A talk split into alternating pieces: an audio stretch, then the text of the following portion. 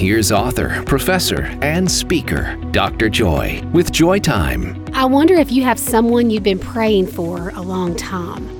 Maybe it's a prayer for your spouse, a child, or even a friend. Well, I know what it's like to pray for someone for such a long time.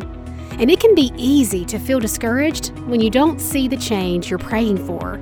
It can be easy to wonder does God hear my prayers? Although you may have been praying for years. When you love someone, you won't give up praying. You keep praying because love ignites prayer. My friend, keep this verse in Corinthians close to your heart. It says, Love never gives up. If you've been praying for someone, keep praying. Keep asking the God of love to do what only He can do. Dr. Joy, inspiring women to grow their faith at joytime.org.